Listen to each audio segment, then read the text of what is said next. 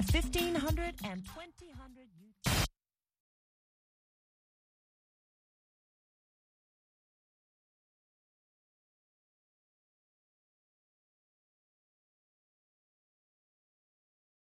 Hivi sasa ni saa tatu kamili saa za Afrika Mashariki, saa mbili Afrika ya Kati, hapa Washington saa nane mchana. Zifuatazo habari za dunia, msomaji wako Sandei Shomari.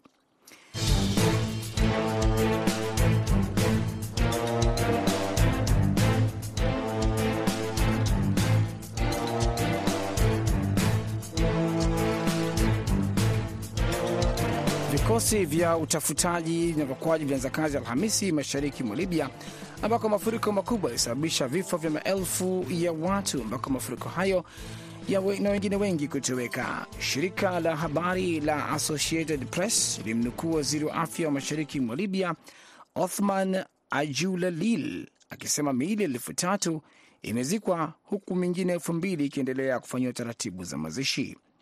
Abdurahman Al Gaiti meya wa jiji la Derma aliambia televisheni ya Al Arabia kwamba idadi yaliyofariki inaweza kufikia elfu ishirini. Tunisia imezuia kuingia kwa wajumbe kutoka bunge la Ulaya baada ya wabunge wa umoja huo kukosoa makubaliano ambayo Brussels ilifikiana na Tunisia kusitisha uhamiaji, maafisa walisema Alhamisi. Wabunge kutoka kamati ya bunge ya masuala ya nje walitokea kuelekea katika nchi hiyo ya Afrika ya kaskazini siku ya Alhamisi kwa kazi ya kutafuta ukweli. Lakini katika barua ilionekana na AFP, wizara ya mambo ya nje ya Tunisia ilisema siku ya Alhamisi kwamba wabunge hao hawataruhusiwa kuingia kutokana na kutoridhishwa kuhusiana na ziara hiyo. Tunalaani uamuzi wa mamlaka ya Tunisia kukataa kuingia kwa ujumbe huo unaoundwa na wabunge watano, ulisema katika taarifa. Mnaendelea kusikiliza habari za dunia kutoka idhaa ya Kiswahili ya Sauti Amerika, VOA, ikitangaza kutoka Washington DC. Umoja wa Mataifa ulisema Alhamisi kwamba zaidi ya maelfu ya vifo katika janga la mafuriko nchini Libya vingeweza kuepukwa ikiwa onyo la mapema na mifumo ya usimamizi wa dharura ingefanya kazi ipasavyo kwa utaratibu kwa uratibu bora wa utendaji kazi katika nchi iliyokumbwa na mizozo, wangeweza kutoa maonyo na vikosi vya usimamizi wa dharura vingeweza kutekeleza uhamishaji wa watu na tungeweza kuzuia majeruhi wengi. Peteri Talas, mkuu wa shirika la hali ya hewa duniani la Umoja Mataifa, aliwaambia waandishi wa habari mjini Geneva. Maoni yake yalikuja baada ya mafuriko makubwa yenye ukubwa wa tsunami kupiga mashariki mwa Libya mwishoni mwa juma na kuwa takriban watu elfu nne huku maelfu wengine wakipotea na kuhofiwa kufariki dunia. Ufaransa inatuma vikosi vya kijeshi kusambaza maji katika eneo la bahari ya Hindi la Ufaransa la kisiwa cha Mayotte ambacho kinakabiliwa na shida ya maji ambayo haijawahi kushuhudiwa kutokana na ukame mkubwa zaidi katika kisiwa hicho kwa miongo kadhaa. Vikosi vya jeshi la Ufaransa vya nje na jeshi la wanamaji la Ufaransa walio katika eneo hilo watafanya kazi na serikali za mitaa kuhakikisha usambazaji wa maji kwa wakazi wa eneo hilo, wizara ya ulinzi ilisema katika taarifa siku ya Alhamisi. Mamlaka imeamuru kukatwa maji kwa siku mbili kati ya tatu huko Mayote, eneo la kaskazini magharibi mwa Madagaskar, ambayo ni sehemu ya maskini zaidi ya Ufaransa. Matatizo ya maji yanakuja wakati huu na swala zima la mzozo wa uhamiaji. Jeshi la Marekani limeanza tena kurusha ndege zisizo na rubani na ndege za uchunguzi kutoka katika vituo vya anga nchini Niger, zaidi ya mwezi mmoja baada ya mapinduzi kusimamisha kwa muda shughuli zote huko. Mkuu wa jeshi la anga la Marekani kwa ajili ya Ulaya na Afrika alisema Jumatano. Tangu mapinduzi ya Julai, wanajeshi wapatao elfu moja na mia moja wa Marekani waliotumwa nchini humo wamekaa ndani ya kambi zao za kijeshi. Wiki iliyopita, Pentagon ilisema baadhi ya wanajeshi na vifaa vilihamishwa kutoka kwenye kambi ya anga karibu na Niamey, ambao ni mji mkuu wa Niger, hadi miji mingine huko Agadez. Hizo zilikuwa habari za dunia kutoka Washington. Jina langu ni Sandey Shomari. Muda mfupi ujao utaungana naye Kenneth Bwire kwenye kipindi cha Kwa Undani. Kwa heri kwa sasa.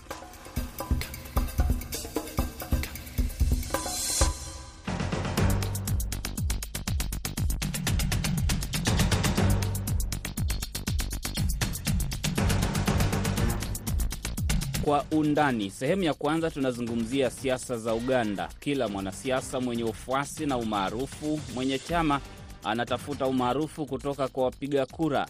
Je, mwelekeo ni upi? Mhozi Kainerugaba anaonekana anataka kumridi babake aliyekimya. Bobi Wine anatafuta ufuasi, huku Kiza Besije haeleweki anaelekea wapi. Sehemu ya pili tutakuwa tunaangazia uh, mswada ama sheria ambazo zinaendelea kutungwa katika nchi za Afrika kupinga mapenzi ya jinsia moja. Uganda imenyimwa msaada kutoka wafadhili, huku Kenya na Ghana zikiwa mbioni kutunga sheria kama hiyo. Je, zitafifia katika juhudi zake za kutunga sheria dhidi ya watu wa jinsia moja ama zitaogopa mkondo wa Uganda? Mimi ni Kenneth Bwire nikiwa hapa Washington DC.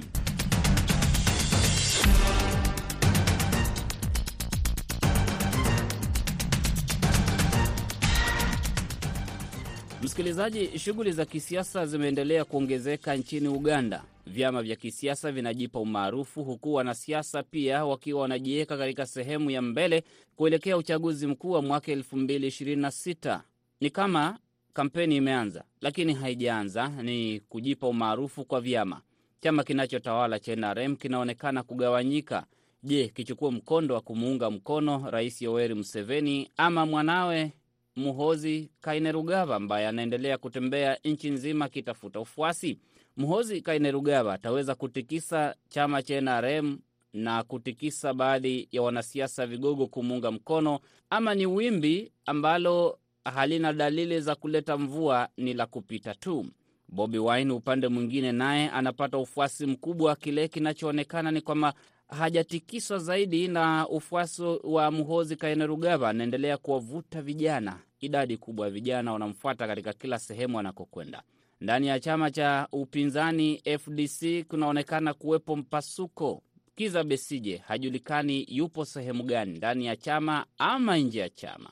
Baadhi ya viongozi wa chama wamelaumiwa kwamba wamekuwa wakipokea pesa kutoka kwa Rais Yoweri Museveni kumaliza nguvu chama. Chama kikuu cha FDC kimepanga kuandaa mkutano wa wanachama wake, lakini polisi wanasema watavunja mkutano huo kwa sababu huenda ukatokea vurugu. Sadamu Mbale ni mwandishi, yupo Kampala. Sadamu, hebu kwa kifupi tueleze nini kinachoendelea? Ni harakati kuelekea uchaguzi mkuu wa mwaka elfu mbili ishirini na sita ama ndivyo mchakato wa uchaguzi ulivyo kulingana na tume ya uchaguzi? Kinachoendelea hapa Uganda kwa sasa ni kwamba baada ya kura ambazo zilifanyika mwaka elfu mbili ishirini na moja uh, kwa kweli vuguvugu au wimbi la siasa lilikuwa limekimya mno, na jambo ambalo tulikuwa tunaliona ni kwamba mtoto um, wa rais ambaye ni Mhozi Kainerugaba kidogo ndo alikuwa anatembea tu katika wilaya mbalimbali kwa ajili ya ku kuuza sera zake uh, kama mtu ama kama mtu ambaye anatarajia kumridhi babake kisiasa ni jambo ambalo bado ni mjadala mkubwa mno aa, katika aa, katika chama cha NRM, chama tawala, ambapo bado hakijatangaza kwa hakijatoka peupe kusema kwamba labda uh, Rais Yoweri Museveni bado atakuja mwaka elfu mbili ishirini na tatu au mwanawe Muhoozi Kainerugaba Jenerali ndiye atakuja mwaka elfu mbili ishirini na nne labda mwaka elfu mbili ishirini na sita. Ni jambo ambalo kidogo limezua tu mjadala, maanake kuna baadhi ya wafuasi ambao wanamuunga mkono Muhoozi Kainerugaba na kuna baadhi ya wafuasi wa Yoweri Kaguta Museveni ambaye ni rais wa sasa, wanasema ah, sisi wanatumia mbinu inayosema kwamba mzee tova kumeini, kwa maana kwamba mzee, usiondoke kwenye barabara kuu, endelea ku endelea kufuga. So ni kidogo ni, ni mjadala ambao umezuka tu, lakini pia Uh, ikumbuke kwamba uh, tangu ya uchaguzi uh, rais pia ye rais hajafanya hajafanya uh, hajatembea vyovyote vile kwa wilaya kwamba anajaribu kuwaamsha watu ama labda kuzungumzia swala lake la mwaka elfu mbili ishirini na tatu. Yeye kwa kila mara rais huwa tu anazungumza, anasema kwamba ni wa, wa, wanauganda ndio wametaka wanataka labda nije, lakini pia ni jambo la umri kidogo. Uh, rais sasa hivi ana umri wa miaka sabini na tisa na watu wengi tu wanaona kwamba labda umri wake wa mzee, umri wake rais umeenda na labda mtoto um, wake ndo atakuwa ndo atamrithi. So kwa ajili ya hiyo, kuna baadhi ya wafuasi ambao wanamfuata yeye na vilevile kuna baadhi ya wafuasi wengine pia ambao wanamfuata kijanake. Lakini pia tukizungumzia tu Eh, ah, kidogo swala na Bobi Wine kidogo kidogo, Sadam, nini kinaendelea kwa sasa? Ni mchakato wa tume ya uchaguzi kwamba vyama vya kisiasa vianze kufanya kampeni. Tunajua miaka mitatu mbele, ishirini ishirini na sita ni mbali kidogo, tupo ishirini ishirini na tatu. Kampeni wanazofanya ama ni kujipa umaarufu? Nini kinaendelea kwa sasa? Kinachoendelea sio kwamba ni tume ya uchaguzi, lakini kama mwanasiasa yeyote hapa nchini Uganda ana uhuru wa kuzungumza, ana uhuru wa kujiunga na wananchi wowote vile na wananchi kwa ajili ya kuzungumzia ama kuzungumzisha wafuasi wake. Lakini pia ni kukumbusha kwamba ah, kwa ajenda, labda tukichukua mfano wa ah, Robert Chagulanyi ambaye kwa umaarufu anajulikana sana kama Bobi Wine, ni kwamba yeye anasema kwamba kampeni zake ama tuseme haya matembezi ambayo anayafanya katika wilaya tofauti tofauti ni ya, ni ya, yanalenga kuwa- kuwaamsha. Yaani anasema kwamba wafuasi wake walikuwa kidogo wameisha nguvu, wanaona kwamba labda Chagulani Chagulanyi ama Bobi Wine amenyamaza sana. Sasa analenga kuwa, kuwapa moyo na kuwatia moyo kwamba yeye bado yupo na bado wanaendelea na vita dhidi ya kile anachokiita ufugaji wa kiimla ama ufugaji wa kidikteta. Mhm. Kwa kweli sio kwamba ule ni mkondo wa tume ya, ya uchaguzi, lakini tu ni wanasiasa, jinsi mwanasiasa yoyote ana uhuru kivyovyote vile nchini kupiga kuzungu, ku- ku- kukutana na wafuasi wake na vile vile kuwapa ujumbe wake jinsi ana- anavyotaka. Lakini pia ikumbuke kwamba polisi ilitoa kwa barua yake na kusema kwamba mambo haya, kwa sababu pia itakumbuka kwamba hapo nyuma kumekuwa tu na matishio ya kigaidi na haya makundi ya ku, kwa sababu hao wanasiasa wanaku, wanakuwa na makundi mengi mno, pia inaweza kuwa ni inaweza kusababisha hatari kwa wananchi Mhm. na pia kutoa barua kwamba wanasiasa wata, watakuwa wana, wanashurutisha labda kuzikomesha eh, kuzikomesha ma, ma, matembezi ambayo alikuwa anayafanya Chagulanyi Ndio. Bobi Ndio, wengi wamekuwa wakiji, wengi wamekuwa wakijiuliza wakati mtoto wa Mseveni amekuwa akifanya hizi mikutano, polisi hawakutoa ripoti kama hiyo. Wanapoanza wengine wa upinzani, ripoti kama hizo zinaanza kutolewa na wafuasi kuambiwa wasihudhuria mikutano. Lakini hilo kando, chama cha upinzani cha Democratic Party DP, kiongozi wake ana ashateuliwa kuwa waziri wa sheria, hivyo chama ni kama kimejiunga na chama kinachotawala. Lakini linaloshitusha zaidi ni katika chama cha Forum for Democratic Change chake Kiza Besije. Besije na wanachama wake wameripotiwa siku za hivi karibuni sakata kwamba walipokea pesa kutoka kwa Rais Yoweri Museveni kabla ya uchaguzi mkuu uliopita, na baadhi yao pesa zilipelekwa kwa Besije, yakawa maneno mengi kiasi kwamba chama kinapasuka katikati. Besije anasemaje? Yupo upande gani? Yupo FDC ama anapanga kugura kwenda sehemu zingine? Viashiria vyake ni vipi anapozungumza? Besije kwanza ni mmoja kati ya wanachama walioanzilisha chama cha FDC hapa nchini, na nakumbuka vizuri sana tulipohudhuria kikao cha wanahabari kule kwake, alitoa hadi machozi, alitoa hadi chozi ya kusema na kusema kwamba chama chake sasa hivi kimegawanyika na ni chama ambacho alikianzisha, na alisikitishwa sana na sakata ambazo zinaendelea uh, katika chama chake cha cha FDC na yeye kama Kizza Besigye uh, utaona kwamba yeye ako na baadhi ya wafuasi, kwa sababu ukiangalia sasa hivi eh, rais wa chama ambaye pia aligombea urais wa mwaka elfu mbili ishirini na moja uchaguzi mkuu ulioisha uh, Amuri Atoboi na kuna pia Nandara Mafari ambao wanashutumiwa kwamba walipata pesa kutoka kwa Ikulu, yaani walipata pesa kutoka kwa rais na basi kuzitumia hizo pesa, jambo ambalo haliendani ama jambo ambalo linagongana na sheria ya chama hicho. So ni, ni Kiza, yeye kama Kiza Besije haungi mkono rais ambaye yupo sasa hivi wa chama hicho Amuriat Oboi na yule uh, na huyu mwenyekiti ambaye sio mwenyekiti lakini ah, uh, huyu nani uh, anaitwa Nandala Mafari Katibu mkuu wa ambalo chama. pia lime lime lime lime- limezua tu mjadala kuhusiana na vyama vya upinzani ambavyo vimekuwa kwa miaka mingi, na sasa ni jambo ambalo pia wanajaribu kuona kwamba labda serikali uh, inajaribu pia kuingiza siasa katika uh, vyama vingine na pia kuona kwamba hivi vyama vinakosa vina, havikui na umoja kwa ajili ya kutikisa serikali. Na, um, na, na katika vyama vya upinzani uh, visipokuwa na umoja ndani yake, basi inakuwa ni mtihani sana kuung'oa chama tawala kwenye uongozi. Sasa je, kama Besije yeye mm, kama Besije ameonyesha dalili anataka kwenda wapi? Kama hakubaliani na mwenyekiti wa chama, hakubaliani na katibu wa chama, hao ndio wanaongoza chama. Yeye kama e, mwanasiasa ambaye amebobea katika siasa za Uganda amesikika kidogo akisema hange hakupendelea kwamba chama kimemtoa amri atikuwa mgombea wa urais wangeunga Bobi Wine mkono. Dalili zake ni zipi? Kumtafuta Bobi Wine ama kuimarisha chama chake? Na ana dalili zote za kwamba atagombea tena urais baada ya kutogombea mhula uliopita. Sasa hivi uh, Besije ni mwanachama lakini hana hadhi au cheo katika chama cha FDC.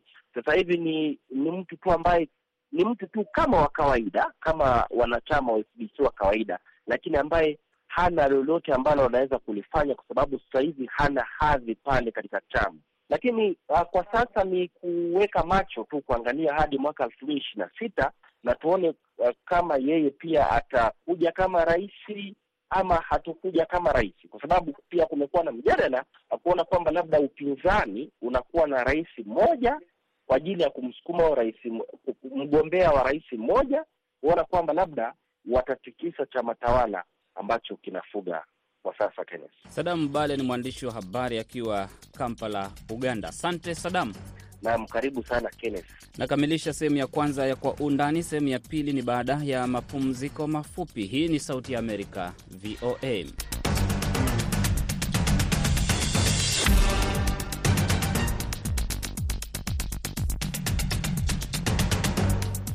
Karibu katika sehemu ya pili ya Kwa Undani kutoka Sauti ya Amerika, VOA. Naitwa Kenneth Bwire. Baada ya Uganda kupitisha sheria kali dhidi ya watu wanaojihusisha katika mapenzi ya jinsia moja, ukosoaji mkubwa ulifuatia kutoka mashirika ya kutetea haki za kibinadamu na mataifa ya Magharibi. Kile kimeshangaza zaidi ni hatua iliyochukuliwa na Benki ya Dunia ya kusitisha mkopo ambao ungeisaidia Uganda kufadhili sehemu kubwa ya bajeti yake. Sasa Uganda inajaribu kutafuta njia mbadala za kuhakikisha kuwa shughuli muhimu hazitakwama kwa sababu ya ukosefu wa fedha baada ya kunyimwa mkopo huo kutoka Benki ya Dunia. Kwa undani hii leo, mwandishi wetu wa Sauti Amerika Jason Nyakundi anaangazia kuhusu kile nchi zingine za Afrika, haswa zile zinazotegemea mashirika ya kifedha ya kimataifa na ambazo zimekuwa mbioni kutunga sheria kali kama hizo za kudhibiti mapenzi ya jinsia moja. Je, zitachukua mfano gani? Zitaifuata Uganda katika kutunga sheria hiyo ama zitaogopa na kuchechemea kiasi cha kutotunga sheria? Uganda inageukia mifuko ya pensheni ya ndani kufuatia kusitishwa kwa ufadhili kutoka Benki ya Dunia. Taarifa ya mwezi Agosti kutoka kwa benki hiyo ilisema ufadhili zaidi ulisitishwa hadi mamlaka nchini Uganda iweke sera ya kuwalinda wapenzi wa jinsia moja, watu wa jinsia mbili, waliobadili jinsia na makundi mengine ambayo kwa kawaida hujulikana kama LGBTQ. Wiki iliyopita mamlaka ya mipango ya kitaifa, maofisa wa wizara ya fedha, kamati ya bunge ya uchumi wa kitaifa, kamati ya bajeti na kamati ya fedha walifanya mkutano kuhusu uchumi. Maofisa walisema hazina ya serikali inatafakari upya mkakati wake wa kifedha wa kuongeza ukusanyaji wa mapato ya ndani, kupunguza ukopaji, kupunguza matumizi mabaya ya umma na kupunguza bajeti za ziada na za matumizi ya mashirika ya umma. Mwezi Mei, Rais Yoweri Museveni alitia saini sheria ya kupambana na mapenzi ya jinsia moja, ikitoa adhabu kali, ikiwemo hukumu ya kifo. Hatua hiyo ya rais ilizua shutuma kutoka kwa mashirika ya kutetea haki za binadamu na nchi za Magharibi kama vile Marekani, ambao walitishia vikwazo. Marekani ni mshikadau mkuu katika Benki ya Dunia na karibu kila mara rais wake hutoka Marekani. Walter Nguma ni mtaalamu wa uchumi nchini Tanzania, na kwanza nimemuuliza kuhusu hali ambamo Uganda imejikuta ina athari kwa uchumi wake. Uganda wamejikuta katika hali ngumu kwa sababu walitegemea kwamba baada ya lile ambalo li, li, walipitisha eh, kwenye masuala haya ya ndoa za jinsia moja eh, katika kuweza kupinga ndoa za jinsia moja, ni walikuwa wanajua kwamba watajikuta kwenye mazingira tata, lakini hawakufikiria kuona kama zile taasisi za kifedha zingeweza kufikia maamuzi ya hayo moja kwa moja tena kwa haraka kwa namna pasipo kuwepo na majadiliano, pasipo kuwepo na ushirikishwaji. Kwa hiyo wamejikuta katika tabu ambayo ninaona kwamba haikuwa imejipa, walikuwa wamejipanga nayo, kwa sababu ingelikuwa ni moja ya jambo ambalo wamejipanga nalo, wasingelikuwa wametengeneza bajeti ambayo ina utegemezi mkubwa wa fedha kutoka kwenye taasisi kubwa za namna hiyo. Maana yake ni kwamba wangelikuwa wametengeneza bajeti ambayo ina ina inajitosheleza yenyewe e, lakini kutokana na kwamba bajeti yao kwa asilimia kubwa ilikuwa inategemea kuona kwamba wanaweza kupata mikopo na misaada kutoka kwenye taasisi hizo za kifedha, tunazungumzia World Bank pamoja na shirika la kifedha IMF. E, matokeo yake ni kwamba inakwenda kukwamisha kwa kiwango kikubwa sana ule eh, ile mipango ya kimaendeleo eh, mipango ya kiuchumi ndani ya Uganda, na ndio maana unaona kwamba sasa inabidi wachukue hatua nyingine za ziada zaidi katika kuweza kukabiliana na hali hiyo ambayo walikuwa hawaitegemei. Kwa hiyo ninaona kama uh, Uganda wakiweza kujipanga wanaweza waka, waka, waka, wakapata, pengine inaweza ikawa na masharti magumu zaidi eh, lakini wanaweza wakapata hiyo fedha kwenye nchi nyingine kama China, Urusi eh, hizo wanaweza wakazipata, lakini pia na hii yote ni kutokana na kwamba unaona sasa hivi kuna msukumo mkubwa katika kuweza kuona kwamba sasa wanaweza kutengeneza eh, BRICS eh, jumuiya ambayo itakuwa na nguvu eh, sawasawa na ilivyo jumuiya ya Ulaya na ilivyo eh, labda na, na, na, na, na taasisi za kifedha kama World Bank eh, pamoja na IMF.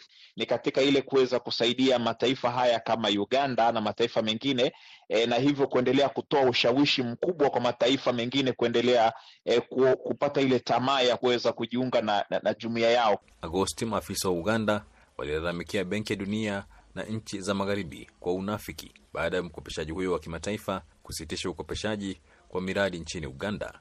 Waziri wa mambo ya nje wa Uganda Henry Okello Oriem alisema hatua ya Benki ya Dunia ni ya kinafiki. Alivishutumu vyombo vya Magharibi kwa kuwa wepesi kuzikosoa nchi maskini kuhusu demokrasia na kisha kugeuka na kuziadhibu pale zinapofanya yale ambayo hayaendani na maslahi ya nchi za Magharibi na taasisi washirika. Hatua za Uganda za kuharamisha mahusiano ya jinsia moja zimeifanya itengana wafadhili na nchi za Magharibi na wakopeshaji washirika wakiongozwa na Benki ya Dunia ambayo kwa mara ya kwanza ilisitisha mkopo wa dola milioni 90 mwaka 2014 wakati Uganda ilipotunga sheria yake ya kwanza iliyoimarisha adhabu kwa makosa yanayohusiana na mapenzi ya jinsia moja. Rais wa zamani wa Benki ya Dunia Jim Yong Kim alionya kwamba sheria kama hiyo inaweza kuathiri ushindani wa nchi kwa kukata tamaa kampuni za kimataifa kuwekeza au kuendesha shughuli zao katika mataifa hayo. Na Bendo wa Moto, mchambuzi wa siasa nchini Uganda, anasema nchi za Afrika zina uwezo wa kujitegemea ikiwa zitakuwa na viongozi bora wanaolinda mali ya nchi. Tunataka serikali ifanye miundombinu ambayo tunaweza kuitumia kupata pesa hapa za kwetu kwa biashara ya kahawa, biashara ya utalii na biashara nyingineyo ambayo inaweza kuziba uh, shimo hilo ambalo limewekwa na tangazo hilo la Benki ya Dunia. Serikali ya Uganda, lakini nitasema hata serikali za Afrika Mashariki zingine, hatuwezi kuruhusu kwa kweli, kwa maadili yetu, na nitarudia hilo, hatuwezi kuruhusu watu wanawake kuoa wanawake wenzao na wanaume kuoa wanaume wenzao, kwani nchi ni vizazi vya wakati huu na nchi inaitwa nchi kwa vizazi vijavyo. Kwa hivyo ukiruhusu ndoa za watu wanaofanana jinsia, unaangamiza nchi. Afrika Mashariki na Afrika yote, sisi umaskini wetu ni hawa maafisa wa serikali wanaotoa pesa za umma na wakazifanya ziwe zao. Hiyo mikopo yote sisi hatu hatukuwa tunahitaji mikopo hiyo kama hatukuwa na waizi, na hao waizi wanaiba pesa zetu tu zetu sisi wanaolipa kodi na, na wanazijua wanachukua kwenye manyumba yao. Uliona uliona huyu aliyepinduliwa upande wa Gabon ameweka ndani ya nyumba, haziwezi hata kutembea kwenye uchumi. Katika ishara ya hivi punde ya kuongezeka kwa chuki dhidi ya wapenzi wa jinsia moja katika nchi tofauti za Afrika, mbunge wa upinzani nchini Kenya anaongoza kampeni ya bunge kuharamisha mapenzi ya jinsia moja. Hatua hiyo ya George Kaluma inajiri baada ya Uganda kupitisha sheria kali dhidi ya wapenzi wa jinsia moja na kukataa vitisho vya rais wa Marekani Joe Biden vya kuweka vikwazo na vizuizi vya kusafiri kwa kile alichokitaja kuwa mtu yeyote anayehusika katika ukiukaji mkubwa wa haki za binadamu. Mapenzi ya jinsia moja tayari ni haramu nchini Kenya, lakini serikali pia inaweza kuvumilia watu kama hao. Kwa mfano, imetoa hifadhi kwa watu kutoka nchi nyingine za Afrika, ikiwa ni pamoja na Uganda, ambao walikabiliwa na mateso katika nchi zao kutokana na mwelekeo wao wa kijinsia. Moja ya jambo ambalo nchi za Afrika wanabidi kujifunza nalo ni kuondokana na tabia ya, ku, ya kuwa tegemezi sana kwenye mipango yao ya kimaendeleo kwa kutegemea sana eh, wahisani wa, wa E, na kupata misaada kutoka kwenye taasisi za, za, za kifedha duniani. E, sasa hivi ni, ni, ni wakati wa nchi za Afrika kuweza kuona kwamba ni kwa namna gani na jinsi gani ambavyo wanaweza kuzitumia vizuri rasilimali walizo nazo, lakini vilevile vile wakatengeneza mipango ya kiuchumi na kimaendeleo ambayo hailengi moja kwa moja e, kutegemea pesa e, kutoka kwa wahisani au kutoka kwenye taasisi za kifedha kubwa duniani. Watengeneze mipango na mikakati ambayo itazi, ambayo itategemea zaidi rasilimali zilizopo ndani ya nchi zao kwa kutegemea zaidi kodi ambazo zinapatikana kwenye mataifa yao. Wakiweza kufanya hivyo, wanaweza kwa kiwango kikubwa e, kuweza kuwa na ile, ile na, na ule uhuru wa kiuchumi, na hii yote ni kutokana na kwamba bado hatujataka kuona kwamba tunaweza kusimama wenyewe kwa, kama wenyewe na kuweza kutengeneza uchumi wetu. E, sasa ukija kuangalia kuna baadhi ya mambo lazima Afrika wakubali kubadilika nayo. Unaangalia kwa mfano E, mashirika haya ya, ya umma. Ni mashirika ambayo asilimia kubwa mengine hivi sasa hayana hayana sababu ya kuendelea kuwepo, kwa sababu ni mashirika ambayo e, pengine hayajakaa katika kuweza kuona kwamba ni kwa namna gani yatachochea e, ukuaji wa pato la nchi. E, bali yamekuwa ni mojawapo ya mashirika ambayo yamekuwa yakitafuna ya mapato ya nchi. Sasa mashirika kwa namna hiyo lazima kuweza kuona namna gani ambavyo e, tunaweza kuachana nayo na tukawa na mashirika ambayo yanakuwa na faida na si yasiwe mashirika mengi, yawe mashirika machache yenye faida, yenye tija kwa wananchi na, na kwa taifa kwa ujumla. Lakini vile vile ni vizuri ni vizuri sana wakaweza kuangalia kwamba ni kwa namna gani ambavyo hata wakati wa bajeti watengeneze bajeti ambazo E, hazi, hazitegeme, hazina utegemezi mkubwa wa misaada kutoka nje. Karibia nchi zote za Afrika hapa bajeti zake utakuta kuna kiasi fulani kinategemewa kutoka kwenye nchi za kimataifa. Sawa, tunategemea, lakini isiwe ni kwa kiwango hiko e, kwamba ifike hatua kwamba hata kama tutasubiria hilo, lakini isiwe kwamba kama wasipotoa kwamba e, maisha ya watu yatakuwa magumu. Kwa hiyo ni vizuri kuweza kuona kwamba ni namna gani ambavyo tunaweza tukarekebisha mipango yetu, sera zetu katika kuweza kuona kwamba tunatengeneza uchumi wa kujitegemea, tunautafuta uhuru wa kiuchumi katika nchi zetu za Afrika ili kuweza kuona kwamba wananchi wetu wanaweza kuwa na maisha mazuri. Kwa hiyo ni vitu ambavyo inabidi waviangalie kwa umakini mkubwa ili kuweza kuhakikisha kabisa kwamba eh, Afrika inatengenezwa katika misingi mizuri ya kuweza kuona kwamba tunauendea uchumi wa kujitegemea na tunauchukua ule uhuru wetu wa kiuchumi ambao umepokwa kwa miaka mingi. Kwa upande mwingine wa bara la Afrika, wabunge nchini Ghana mwezi Julai walipiga kura kwa kauli moja kuunga mkono marekebisho ya sheria ya nchi hiyo dhidi ya mapenzi ya jinsia moja na kuisogeza karibu na kupitishwa kuwa sheria. Ingawa sio kali kuliko sheria ya Uganda, mswada huu unapendekeza kifungo cha miaka mitatu jela kwa yeyote anayejitambulisha kuwa LGBTQ na kifungo cha miaka kumi kwa yeyote anayeendeleza mapenzi ya jinsia moja. Ripoti hiyo ya Jason Nyakundi inakamilisha Kwa Undani. Mwelekezi amekuwa Saida Hamdun, mimi naitwa Kenneth Bwire. Asante kwa kusikiliza, uwe na usiku mtulivu.